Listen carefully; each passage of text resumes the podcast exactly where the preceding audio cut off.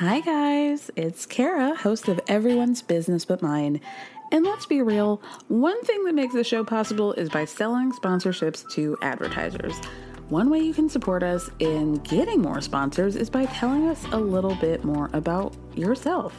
You can do that by filling out a quick survey at the link in the show description. Plus, your answers are anonymous. They'll help us learn what you love most about the show and how to make it even better. The questions will ask you about the things that help advertisers understand the audience. It'll only take a few minutes, and it's an easy way to help the show. So you can find the link in the show description. Thank you so much, and stay tuned for the rest of the show. Spring is my favorite time to start a new workout routine. With the weather warming up, it feels easier to get into the rhythm of things. Whether you have 20 minutes or an hour for a Pilates class or outdoor guided walk, Peloton has everything you need to help you get going. Get a head start on summer with Peloton at onepeloton.com. Ready to pop the question? The jewelers at BlueNile.com have got sparkle down to a science with beautiful lab grown diamonds worthy of your most brilliant moments. Their lab grown diamonds are independently graded and guaranteed identical to natural diamonds, and they're ready to ship to your door. Go to Bluenile.com and use promo code LISTEN to get $50 off your purchase of $500 or more. That's code LISTEN at Bluenile.com for $50 off. Bluenile.com code LISTEN. You told me that you were going to have my dad wrapped around your finger, is what you told me at your wedding. And you said, watch. I didn't say anything Yes, he like did. that. I don't remember. Yes, he did. No, I didn't. Libby, you weren't there. I hear a and lot of Andre stuff from went your and talked brother by over ourselves here. because That's what I heard. Now, don't take When did you say that? Who Who says that? he said it at your wedding outside. Who We were cares about the at one stuff of the that high top tables. Let the her wedding talk. castle I can't hear her. We went outside. He said it at one of the high top tables. Why would you say that? I didn't say that. Well, I hope you didn't say that. Jen is lying. Okay. I really hope that's not true.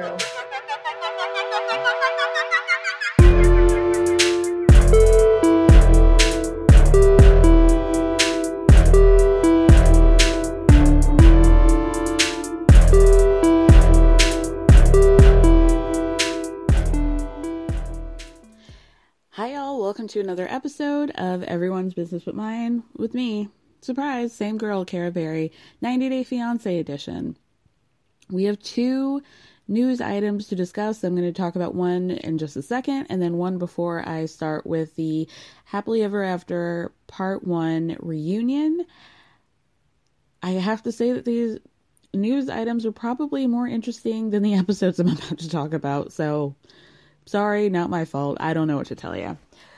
News item number one is about 90 Day the Other Way couple, Deavan and Jihoon. So apparently, things are coming out about them, their relationship. Bad stuff, y'all. Bad stuff. As some of you guys know, Deavan and Jihoon have officially broken up, and she is with another Korean guy. He's a model. I guess things are seemingly going fine with them. I'm not sure if he lives in America or Korea or not, but Deavan is in in America right now. That I know for sure. So, apparently some shit went down between Deavan and Jihoon to the point where TLC helped get Deavan back to America. This is pretty big, I would say, because TLC is pretty stingy with their coins. So if they're helping her, then something bad must have happened. Allegedly, what happened is there are allegations against Jihoon for abusing Drascilla. Many of you guys know, I like to refer to Drascilla as the Dark Princess of the Underworld, but I will not be doing that today because this is really bad. Really bad. If true, not great. They don't go into, there's no details as to what he may or may not have done, but Korean law is very um, strict, fortunately, about the treatment of children, and he could face anywhere between five and 10 years in jail if convicted of these crimes. Um, that sucks. That really sucks. I have to imagine if TLC helped her get out, there must have been some credence to it. That's really bad. That's very disappointing for me. It's sad for Drascilla. Sad for Deavan because I think Deavan has been in situations where she has been abused. I think maybe by Drascilla's father. So, you know, I hate to see a cycle go on like this. All right, so let's move on from that and get into Darcy and Stacy. They are now fully plunged into the pandemic. This seems to be about April. Uh, the girls are out of school, ankle and aspirin, and Darcy and Stacy are dealing with the pandemic in the only way that we can expect them to deal with something like this, which is dramatically and with extremely poor choices. Extremely poor choices. So last week we had Darcy um, doing that FaceTime with the woman that was alleging to have been hooking up with, dating Florian, and I think her name. I, I can't understand how they're pronouncing her name. It's either Shakti or Shanti. I think it might be Shanti. So, uh, Darcy doesn't want to tell Stacy that she spoke to her, much like Stacy didn't want to tell Darcy that she talked to Tom in the beginning of the season. So, you know, really great communication is happening here. Darcy says that she and Georgie talk all day long and they have officially decided to move in together. Surprise, surprise, she is going to be moving into the same building as Stacy and Florian. This apparently was a building that they lived in before they lived right down the hall from each other or on different floors. I don't know. Um, so what is happening here is Darcy tells Ankle and Aspirin that she's moving. She's kind of like seeking approval. Are you guys okay with this? How are you feeling? You know, they're unsure about it.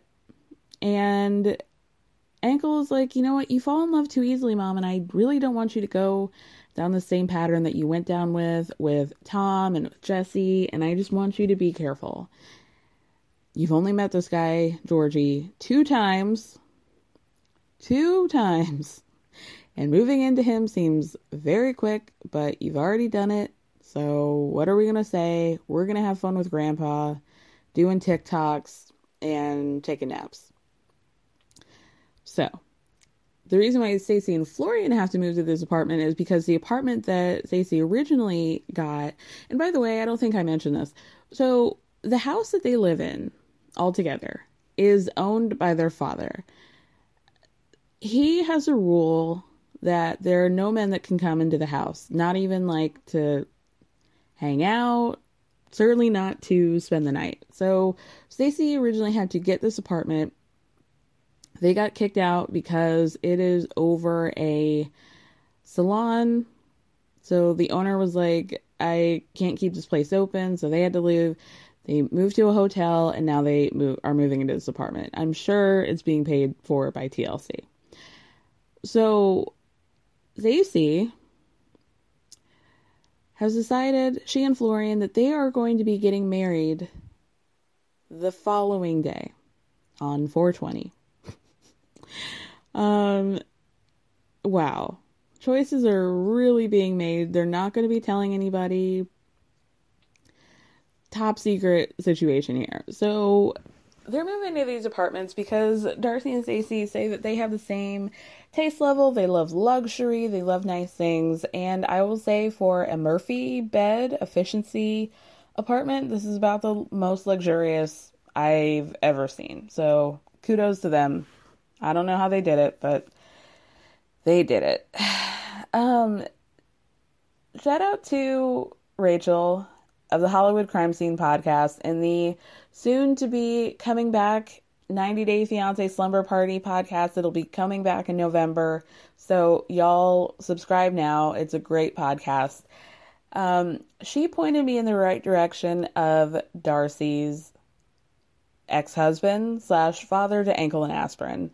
I would implore you guys, if you guys are not aware, Darcy and Stacy had a well, tried to have a reality show prior to 90 Day Fiance. You can find uh I don't know how many episodes on YouTube. It's called The Twin Life. But we see she's still married at this. And their love of like Eastern European men is extensive and it goes back decades, it seems. Um, Darcy's ex husband,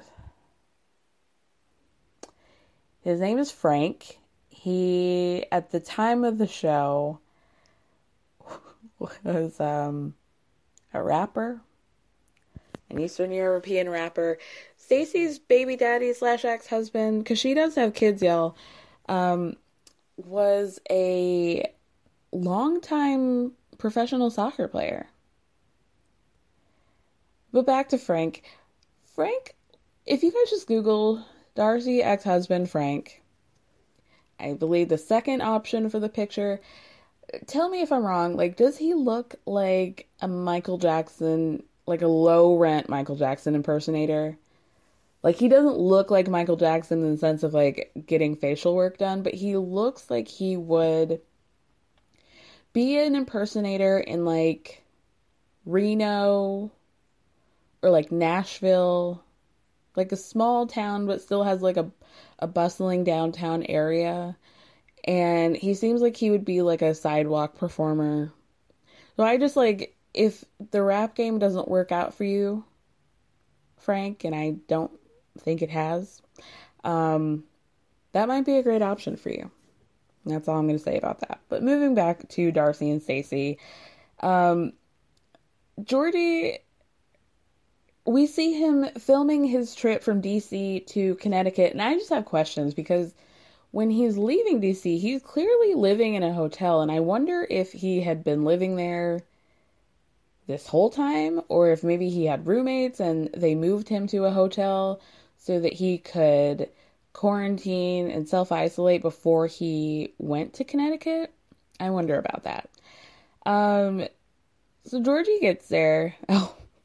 Oh, let me talk about Darcy's moving in outfit. It is clearly like fake Versace, and she has a House of Eleven, their clothing line mask on. And just to be clear by that, I mean she's got like one of those blue medical masks that she has sharpied with marker house their House of Eleven logo on, and not even very well. Like it's an H, and then some mess in the middle, and then 11 on the other side. this is why I really fuck with Darcy. It's the little things, you know. The little things go a long way with Our Lady Silva. So Georgie gets there. He, you know, makes sure to pick up a eight pack of roses from the Whole Foods before he gets there. They pop the champagne, they pull the Murphy bed down. They're doing their regular mating ritual of feeding each other strawberries. Um, fortunately, strawberries this time, and not like the second date that they went on, where they're just feeding each other like hunks of meat and shrimp in each other's mouths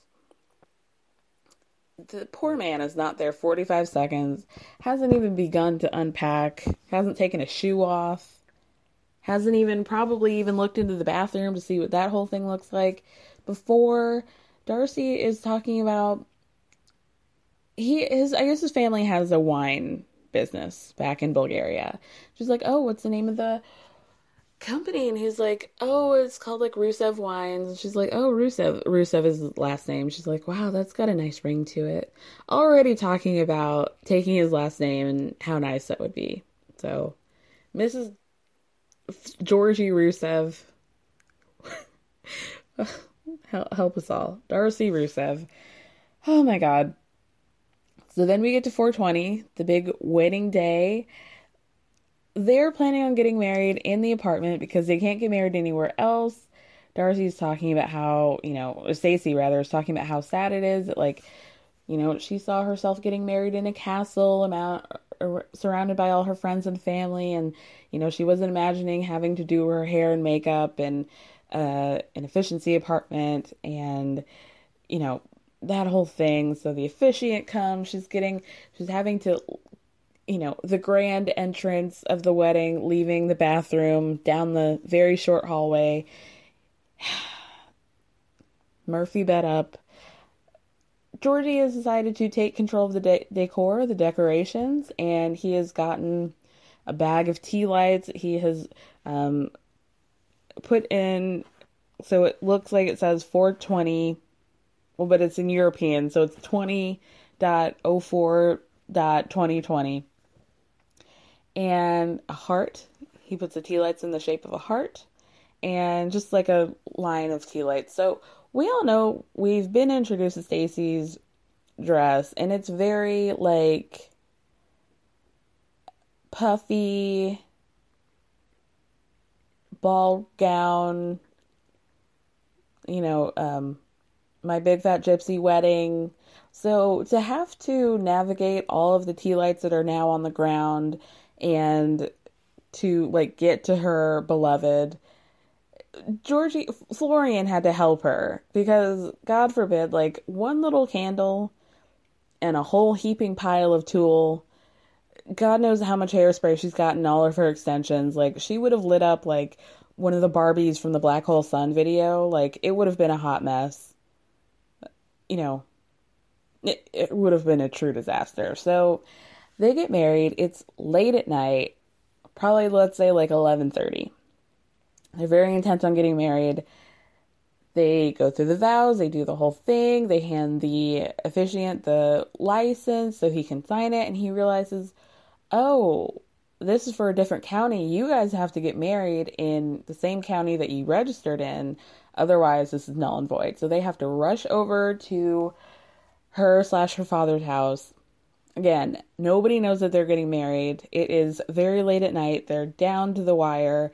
So they have to get married, and it's raining right next to the front door because they can't go inside lest anybody find out. And I mean, is there anything darker? It's like truly like two teenagers getting married without their parents finding out. Like, God bless. It was one of the darkest weddings I've ever seen.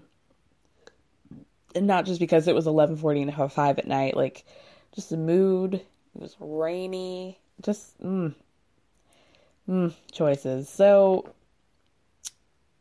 they, you know, are celebratory. They're very happy. Florian's probably thrilled that he now has, you know, he's that much closer to a green card.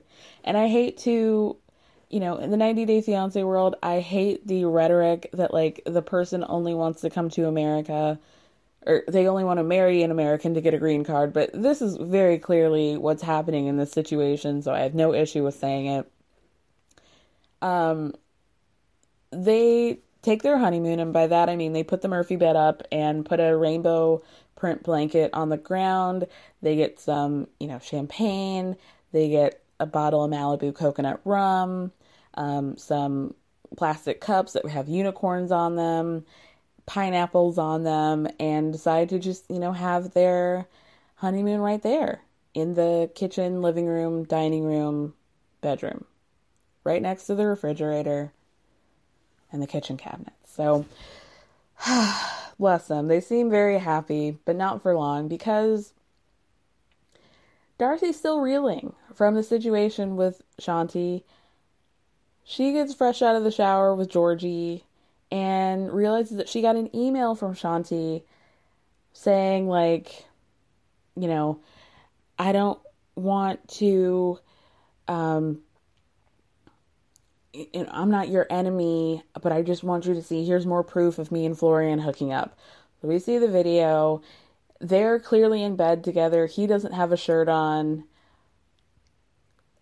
He's like, she's like kind of trying to kiss in his general direction, and he is. They don't kiss. And she at one point is making movements like he's hitting it from behind, but he clearly is entirely too far away for that to be realistic. This is not appropriate at all. Like, I can't imagine anybody who'd want to see their fiance, now husband, in this position in bed, posted up with a woman. However, Shanti is clearly trying to take advantage of the situation and make it seem like more than what is going on. This is not like an Ashley Darby and Michael situation. Like, it's sketchy, but it's not they're not having sex like clearly she's got a full dress on like it, it's not happening i don't know what florian is thinking because his shirt is clearly off like this seems kind of like they were trying to make drama for the show, but the fact that Florian is just like a complete hot headed dick is enough drama for their relationship in itself. So Darcy doesn't know what to do. She's like, I, they're clearly not fucking, but like, I gotta tell Stacy this before they get married. Little does she know, they already are. Drama. All right, let's move on to 90 Day Happily Ever After, Part 1. All right, so before we get to the reunion, I wanted to talk about Larissa. I mean, the hits just keep coming with this lady. She has now been fired from 90 Day Fiance for doing a webcam show with the website Cam Soda. So if you guys don't know what that is, it's kind of like it's like a live streaming webcam sexy type show. I know Farrah from Teen Mom has done shows with them before. It's sex work basically, but I don't I mean, I didn't watch what she was doing, but I imagine it wasn't like full on get your pussy out, put a toy in it type of shit. Maybe it was, I don't know, but considering all of the problematic men that have been on 90 Day Fiance, I think like Larissa popping her pussy on webcam is pretty fucking harmless considering that they have kept Paul's abusive weirdo ass on the franchise for years now. I would even dare say Colty is probably more abusive than Larissa is. Does Larissa have a past of putting her hands on Colty? Yes, she does. So maybe I should take that back now that I think about it. But if the reason is strictly of her being doing this webcam show, then I don't agree with it. I do not agree with it. So she posted on Instagram Dear friends and followers, I want to make a statement to you. I'm no longer a cast member on the show 90 Day Fiance. This is my final statement. Um, because of my show with Cam Soda, I was released from my contract with TLC by phone the day before ICE arrested me. I will continue producing content um, for my official channels on Instagram, OnlyFans, and YouTube. Thank you for your understanding, love, and attention. Damn. Damn. I I mean, truthfully, like was there much of a storyline to continue on with Larissa? Probably not. Does anybody want to see her, um, you know, her storyline? I'm not even gonna call, gonna call it a relationship with Ericy. Fuck no.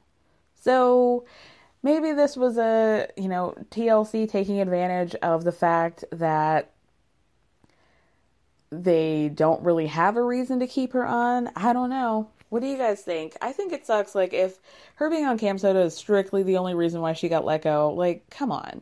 You guys can't act like you guys have morals when counting on the Duggar show is still on. Like, let's be real here. All right, let's move on to the reunion. So, obviously, this was a virtual tell all. Um, we get the standard, like, where are the couples at? How are they feeling going into this?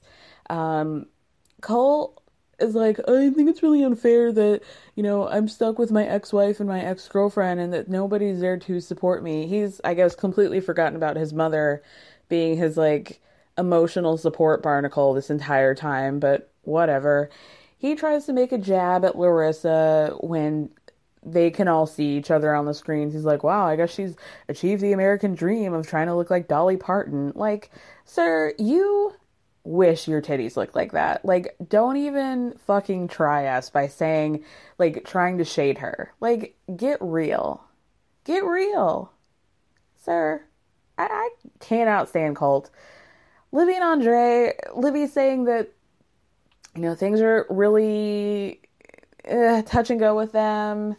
I mean, by touch and go, obviously they're going to stay together because Libby doesn't have a fucking backbone and what is Andre gonna do? I mean, he's just gonna be like, "Oh, uh, you're stupid," uh, whatever. Um, he, you know, she says that they've been spending a lot of time together, and it's really putting a strain on their relationship. Andre's still upset with her family, rightfully so, because of how they behaved at the wedding. there's a lot of rumors about this being like complete bullshit and a made up storyline so that they can get a spin off.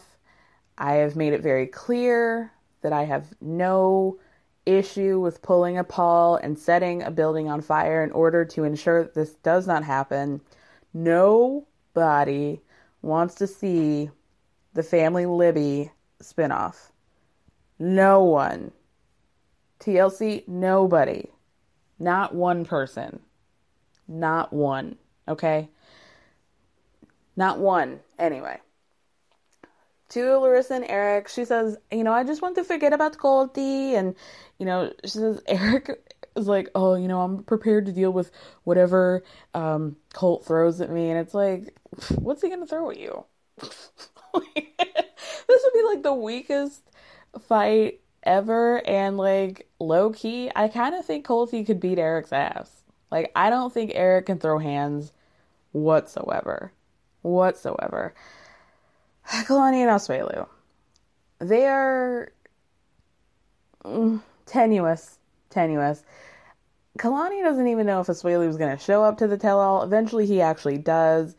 She says that things are like in a really bad cycle with them. They make up, things are good. He fucks up, they, he moves out, you know, over and over again. And right now, they're not really speaking, but they are still living together. Syngin and Tanya, kind of like everybody else, things are not really going well with them. Tanya, shockingly, was not shockingly, yes, shockingly. Tanya was by far the most intelligent, most well spoken person in this reunion. Uh, they didn't do their segment this episode, but we've got two more episodes again, and I swear to you, if parts two and three, if either of them are two hours, I'm gonna fucking lose it because we do not need four hours or five hours of a tell all. We don't need, we could do two, and I think I would be just fine.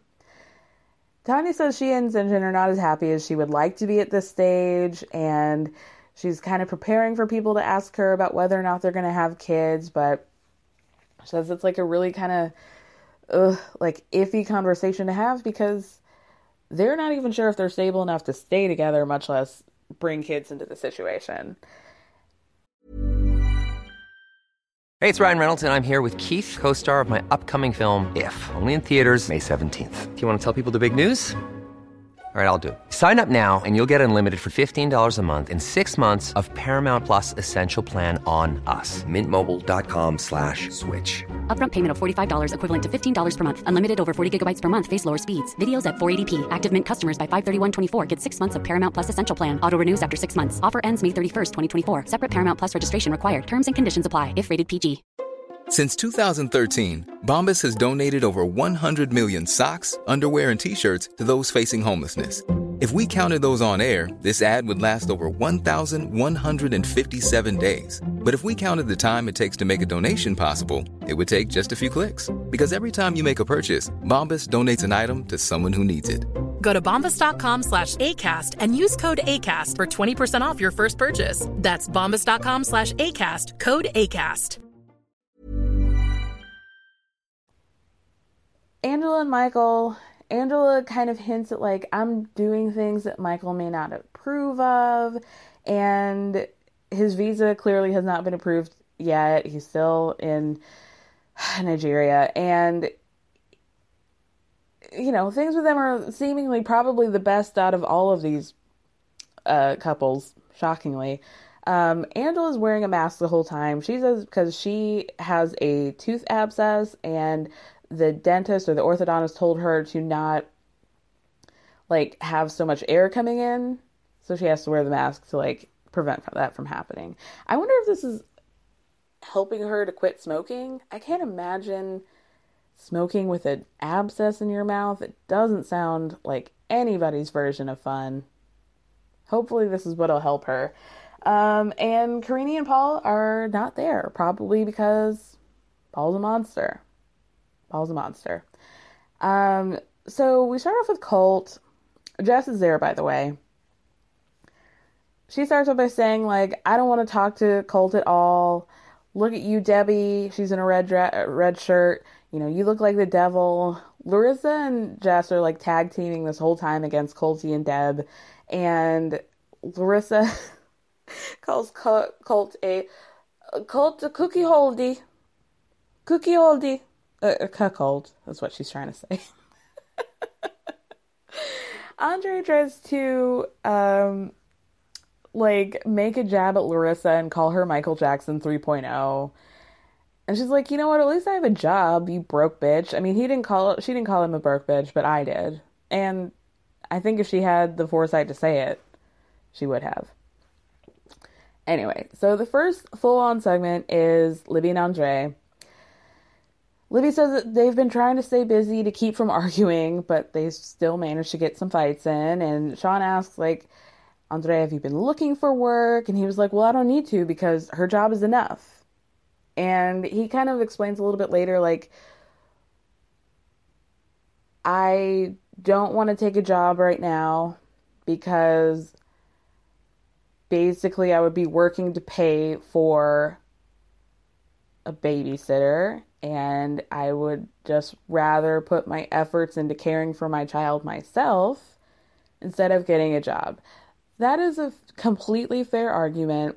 The cost of childcare is exorbitant, and if they can if they have enough money to be comfortable and it really financially wouldn't make sense for another person to go to work if they're just going to be paying for childcare, then yeah, it might as well just be the parent there. But we all know that like this is the best excuse that he has, and that man doesn't want to work. Like, we know that that man has no intention of getting a job. So, okay. Okay. um, Sean then asked Libby, like, is he taking care of the home in a way that you would expect somebody who's staying at home to be taking care of it since you're the, um, you know, the one who's making the money? And she's like, no. he takes out the trash and he washes the cars, but that's about it. So it seems like Libby, on top of working, and now she's working at home, she's having to care for the baby and do all of those quote unquote wifely duties, and she's working full time. Um, so Sean then asks Andre, like, what is your idea? What is what does being the man of the house mean to you? And he says that his thoughts are more rational. And that he has he's the one who has the final say. And so it gets into this whole conversation with everybody about like sean asks tanya how she feels. And she's like i don't really know what it means to be the man of the house. I think we're in a new age of like traditional gender roles. Don't like i don't care about them. If he wants to stay home that's fine. But it also seems like he doesn't really like he's a dick basically. Like it doesn't really seem like he is like it doesn't matter who's at home and who's working. However i'm a little bit confused about the fact that he's at home but he also feels like he has all the decision making abilities when he's bringing in none of the money, that's what's confusing to me. So Andre says, like, you know, even though Libby tries to fight me about, like, you know, like being the man of the house, she really likes it. And, like, even though that's a disgusting thing to say, eh, I gotta say, I kind of don't disagree. I don't know. I'm really confused about Libby. I don't like her. Like we couldn't be friends. But I wonder if is it like does she genuinely like the fact that he is like the head of the household? He is the man of the house, and I'm using quotes in here. Because she doesn't really, and it seems like she kind of only I mean, we only see what we see, but it seems like she really defers to him when it's just them talking one on one, but when it's like a group or when she's with her family, she kind of says more of how she feels and how she's not really comfortable with the dynamic that they have going on. I wonder I don't know. I I just don't know about her because her father like it would make kind of more sense to me that she would like the kind of man of the household thing. But I don't really get that vibe from her dad. Like he seems fairly chill. Mm.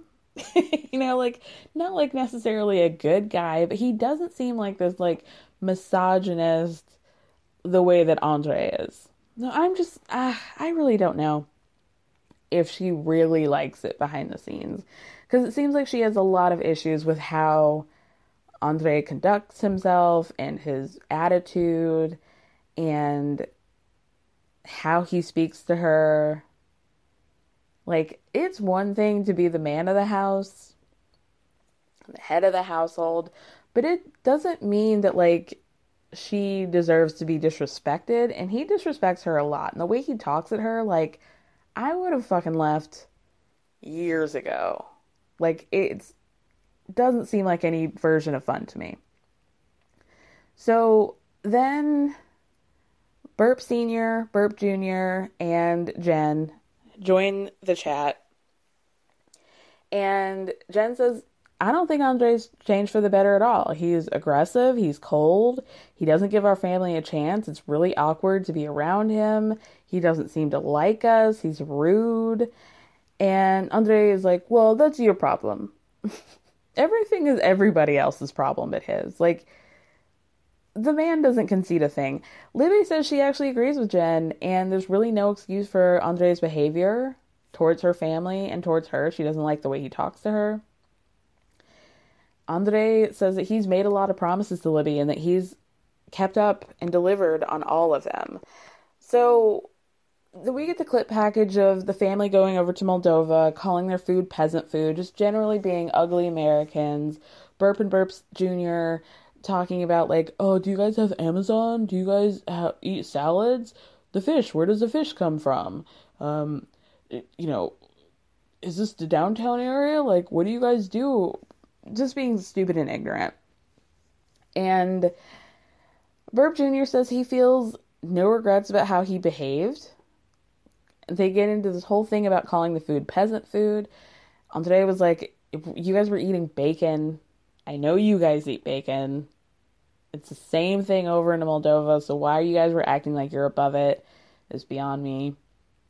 Jen attempts to clean it up, but she really just doubles down by saying, Well, it's not that it's like peasant food, it's just like in America, this is be food that they throw away. And like they're really making the most of it. oh, okay, okay. Um, it seems like nobody. I don't know when they filmed this, but it seems like they must have filmed this quite a while ago because everybody keeps saying like after they show these clips like oh I haven't seen that before. And I don't think it's like an oh I haven't watched a show because multiple people on the cast say oh I haven't seen that and they all seem pretty surprised by what is being shown. So Libby had no idea that she was saying that her family was saying all that about Moldova, and she's pretty pissed off, and rightfully so. And then we get back to the big dinner where Andre and Burp Jr. get into, you know, they get into it. They don't fight, but they get into it. And Libby, when they go back, she's like, you know, wiping tears. And she's, you know, like, I feel in the middle of all this, and I don't like how aggressive that Andre got. Burp Sr. is upset because they hadn't seen the clip of Andre and Libby leaving and how he talked to her, and he was like, You're not married to your father. You come with me. You need to leave with me. Like, fuck this, fuck you, fuck that, blah, blah, blah. Burp Senior's like, I just can't believe that A, he would be talking to her like that, and B, we were sat there and left to pay for the bill, sitting there with his family and friends, while he just like walked off like whatever. And you know, Marcel and his brother join in and his brother's name is Radu. And Marcel and Radu are both of the opinion that when it comes to that fight and everything that kind of happened after, the family, Libby, really were trying to instigate a situation, trying to provoke uh, Andre into fighting with them. So they're really on his side. And I gotta say, for a lot of the season, like, even though I fucking can't stand Andre, I think he's a dickhead, he's a complete jerk, misogynist asshole. I, you know, her family really was sticking their nose into it. And, I, you know, it's like, how many times can you ask somebody the same question? You're going around to their friends and asking the question about what, what, what happened in his past. Why did he move to Ireland? What are his real motives? And it's like, you're already married. She, your daughter is married to this guy yeah, they have a kid. So if something was really going to come up, if this was like a wild lifetime movie situation, it would have come up by now. Y'all don't need to be meddling into his past. And if you wanted to do that, you should have done it before they got married. Y'all gotta let, gotta really let things go. So then they bring up like Sean asked Radu, like, what do you know about why Andre left Moldova with regard to his job as a cop? And he's like, well, I mean, he just told me that he wanted a better life. I didn't really ask questions. So he kind of covers for him there was a long pause before he answered, and Andres like cuts him off and is like, you know, he's not going to tell you the full story. So then Radu actually does answer, and he's like, well, he was in search of a better life. Honestly, we hadn't really talked that deep about it. I he wanted a better job, so that's that. And so it kind of comes out that like Radu doesn't even really know the full story of what happened, which makes for a terrible case for Andre. Like Libby's family's like, oh, your brother doesn't even know why you left. Like nobody knows the real reason, so that just makes us even more suspicious. And it was just ugh, annoying, annoying.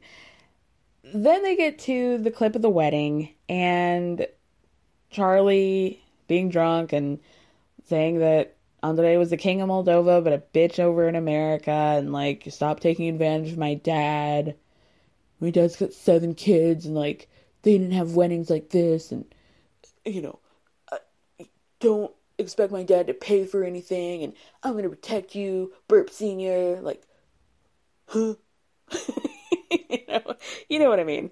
Um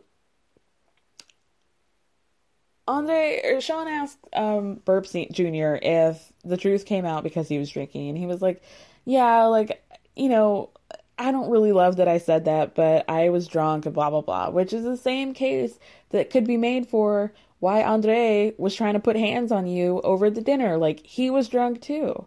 So why is it like you're giving yourself a pass? Like we know why, but you're not noticing the hypocrisy about giving yourself a pass and not giving any sort of grace to Andre when you guys repeatedly asked him the same question and then just like he, you wound him up and then wondered why his top was spinning, you know?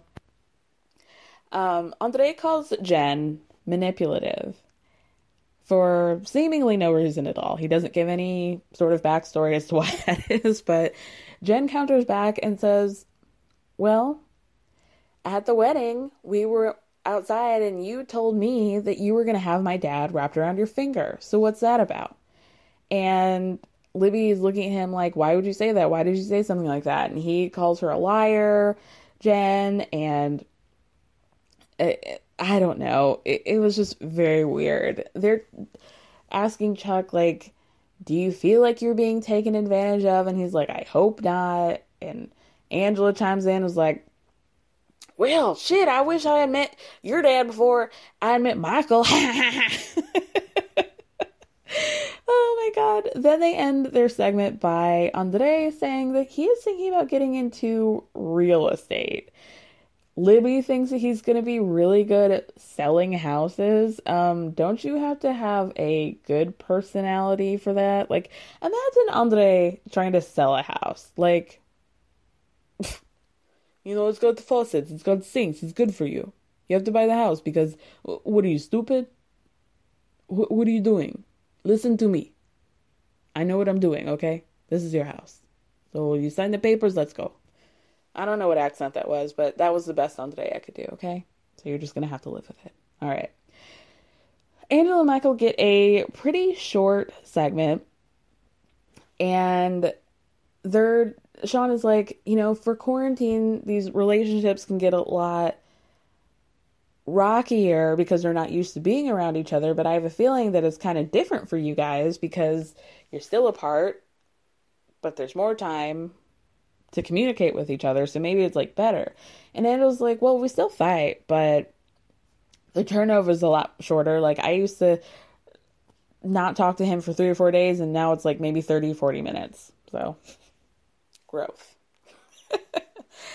Angel says, you know, I still don't trust Michael. He can't even take a shit without being on FaceTime with me.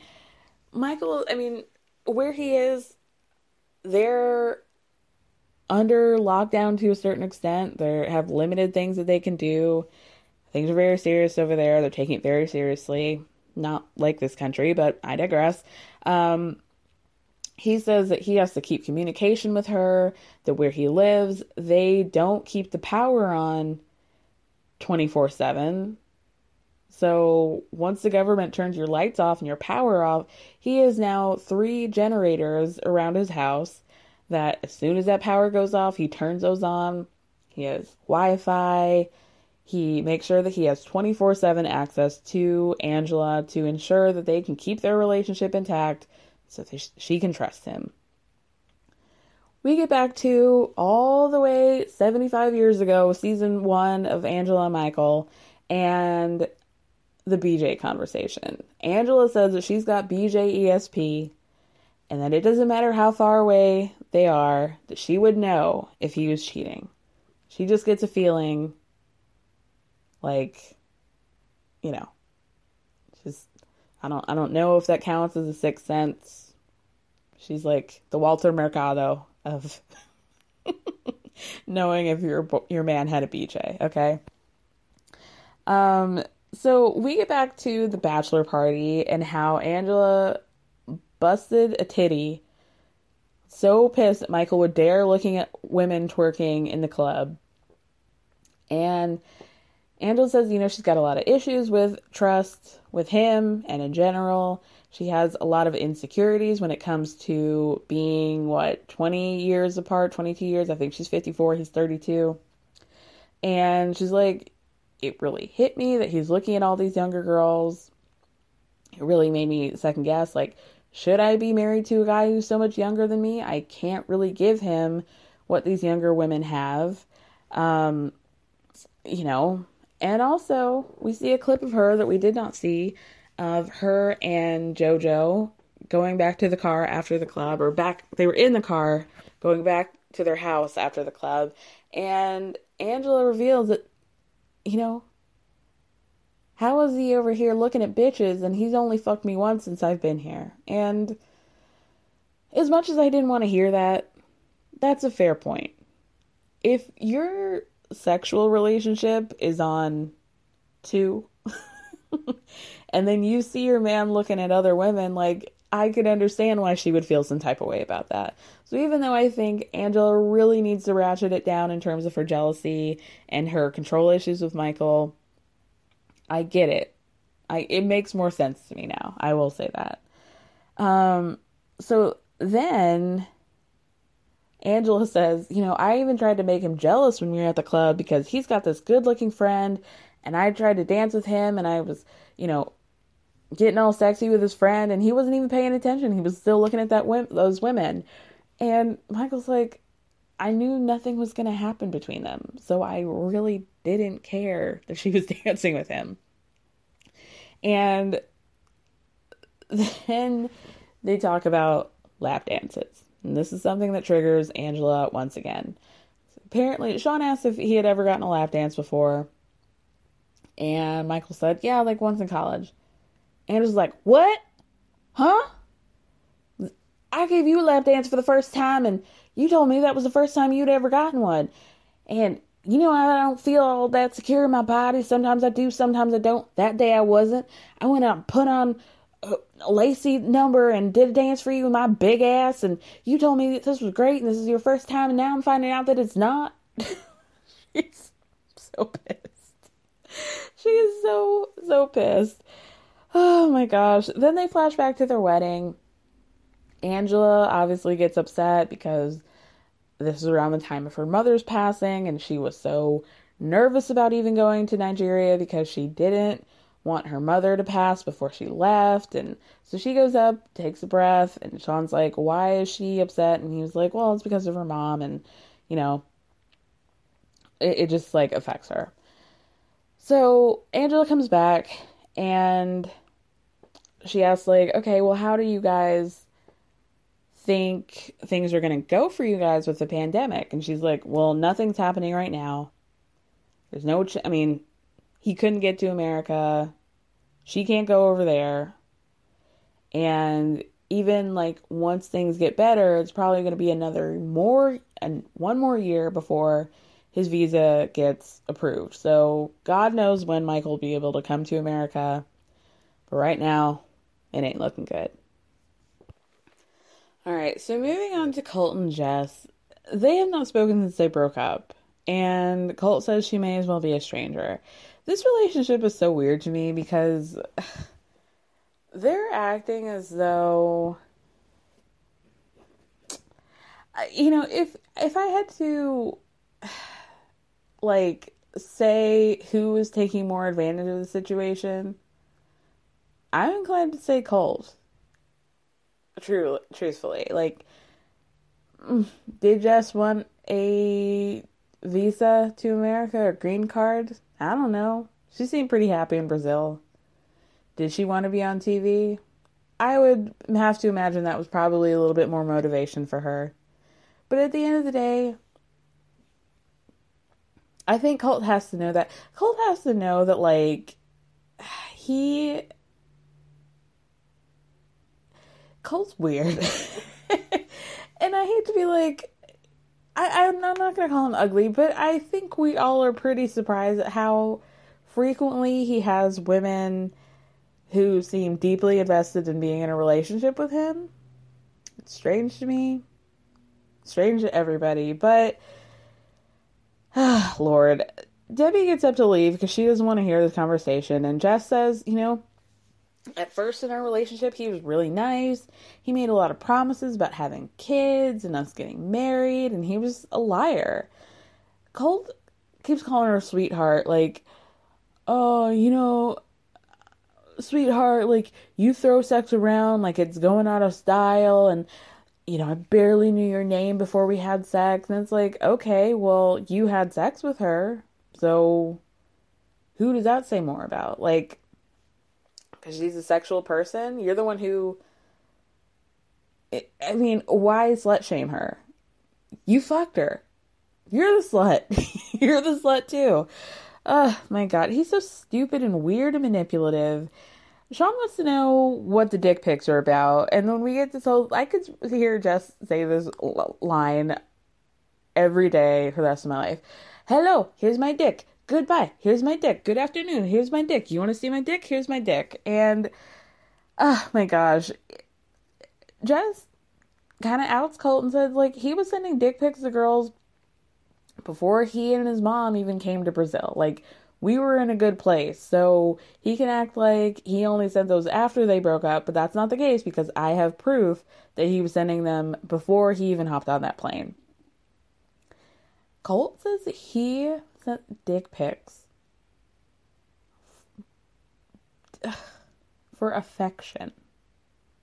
That they were a sign of affection to these women he was like, Well, usually they would reach out to me and then they would send nudes, and I just felt like it was polite to return the favor. Ugh. And I have to imagine that once they saw those pictures, they were like, never mind, it ain't worth it. It ain't worth whatever piddly little TLC check I'm going to get up from it. I've told you that his dick looks like a chewed up piece of beef jerky. So, not for me. Not for me. Planning for your next trip?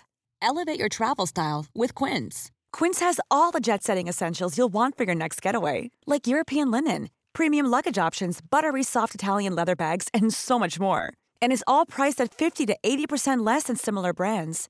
Plus, Quince only works with factories that use safe and ethical manufacturing practices. Pack your bags with high-quality essentials you'll be wearing for vacations to come with Quince. Go to quince.com slash pack for free shipping and 365-day returns. Hey folks, I'm Marc Maron from the WTF podcast and this episode is brought to you by Kleenex Ultra Soft Tissues, your ally to help tackle your allergy symptoms this season. I love the change of seasons, but nobody loves pollen and all those other things floating in the air that make you sneeze during this nice weather. Kleenex Ultra Soft Tissues are hypoallergenic and allergist approved. So fight back against watery eyes and runny noses without worrying about irritating your skin. For this allergy season, grab Kleenex and face allergies head on. I was gonna, never mind. this is about to get real inappropriate. You know what? I prefer a long sausage, not like a dried up cured meat. We'll just put it that way. Um, Larissa said that one of the girls that Colt texted sent her screenshots, and that the screenshots of them communicating was when Larissa and he were together. So he's been cheating and lying and manipulating all these women this whole time. And that's why I'm going to be on Team Larissa. From now on, I was duped and I was bamboozled by Colty. And now I'm fully on Team Larissa and Jess. And I love that they are now friends and that they keep ping ponging back and forth, just reading the hell out of Colt, calling him a loser and a fuckboy. Angela pipes up and says she wished that Colt had sent her a dick pic. And I have to say, Angela, I know for a fact that you can make that wish come true and that you're going to wish that you would never wish for that in your life. Be careful what you wish for. That saying was for this exact situation. um, Jess says that Colt will never be happy because he's a bad person. And then we get a flashback to when Larissa called Jess in the very beginning and was like, You need to be careful. Have you ever been in a situation where Colt has tried to hide his phone from me? Have you met Debbie yet? Because she's a snake. He's a geeky wolf. He is like a whale who everybody thinks is like, oh, like just nice, but really he's like a monster. And Debbie chimes in because she came back and she's like, See, Larissa's the one who destroyed the relationship with Jess before I could even get to it. So this is all Larissa's fault for tainting Jess's mind against Colt and destroying their relationship. And Deb, shut the fuck up. Shut up. I mean, I've learned to respect my elders, but if this woman doesn't shut up and drink some butterscotch schnapps, leave us alone. Make some fucking pot roast. Ugh. Jess says that Colt plays with women's minds and he's always calling them crazy, which we have seen proof of time and time again. Sean asks about Vanessa, who has been the kind of like third woman in this whole situation, even though we've barely seen her this season. And Jess says, I know that they hooked up while we were together. Colt says that they only hooked up, that they only had sex before and after his relationship with Jess, but she's like, no, y'all did it during it too. And I know that to be true. He's really like he's I don't even want to call him a bad liar. He is trying to intentionally come off as evasive and being like, "Oh, maybe I did have sex with her, maybe I didn't," or like it, it's almost like he's trying to uh, I don't know, like be coy and cute, and it's just like not working. His hair is all grown out. and he looks like a demented Devon Sawa. Ugh. Sorry, Devon. I didn't mean to insult you like that, but it's the truth. Let's move on to Kalani Asuelu. Sean says that we're going to have a talk with Vanessa later in the reunion tell all. Not looking forward to it, but we move on to Kalani Asuelu. And Sean's like, Well, what led to Asuelu coming back into the home? Because when we saw y'all at the end of the season, he was being shipped off to mom's house in Washington. Kalani's like, honestly, like I kind of had a deadline or a date in my mind of when we could maybe talk again and try and make it work, but he came home early and surprised us. So Kalani didn't seem very happy about that. Asuelu says, you know what, I miss my kids and I miss my wife, and so that's why I decided to do that. They're together now, but things are really rocky between them and they're nowhere near where they were in the beginning of their relationship. Sean asks what they argue about, and Asuelu says, Well, you know, we argue about me playing volleyball and going to dance practice. And Kalani's like, he doesn't really seem to care about this pandemic. He goes and does whatever he wants. He lies to me by saying, like, that he would wear a mask by playing volleyball, and then he would send me videos where he clearly is not wearing a mask. And we keep getting into these fights because he's lying. So Asuelu is now a dance instructor, I guess. And he does get paid for it. So Sean is like, well, does it bring you any sense of comfort that he is at least getting paid for this job? And Kalani's like, not really, because the small amount of money he's making is not worth the risk of him being exposed to all these people. Fair. Completely fair.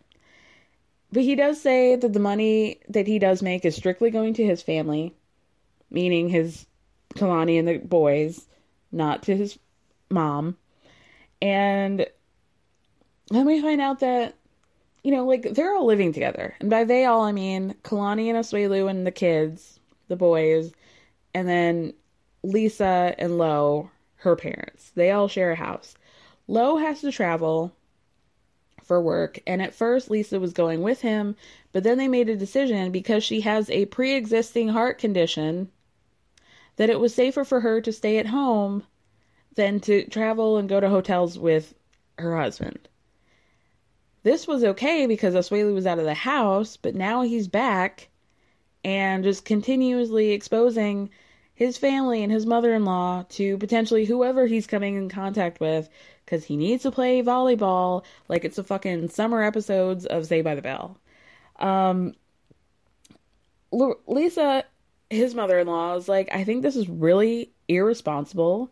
He does not care about anybody by, but himself. And Kolini's like, you know, I think he's basically too old. He's past the point of te- being taught how it is, what it means to be a considerate person. So now he's basically a lost cause, and he sucks. Sean asks it, uh, if he's even concerned about getting COVID, and he was like, "Well, I am, but like I don't really see the difference between me playing volleyball and going to the grocery store." And Tanya's like, "Well, it's because it's an essential task for you to go to the grocery store. You're not up close and personal with people, and everybody wears masks, so." It's a little bit different. Now, granted, I have to imagine of most sports, volleyball is probably fairly low risk, but is it really worth it? Because probably you guys are like talking before and after, hanging out, kicking it, and that's where the trouble comes in. All of y'all's hands are getting exposed when you're touching the volleyball. It's not worth it. Something is wrong with Asuelu. It is an extreme lack of maturity.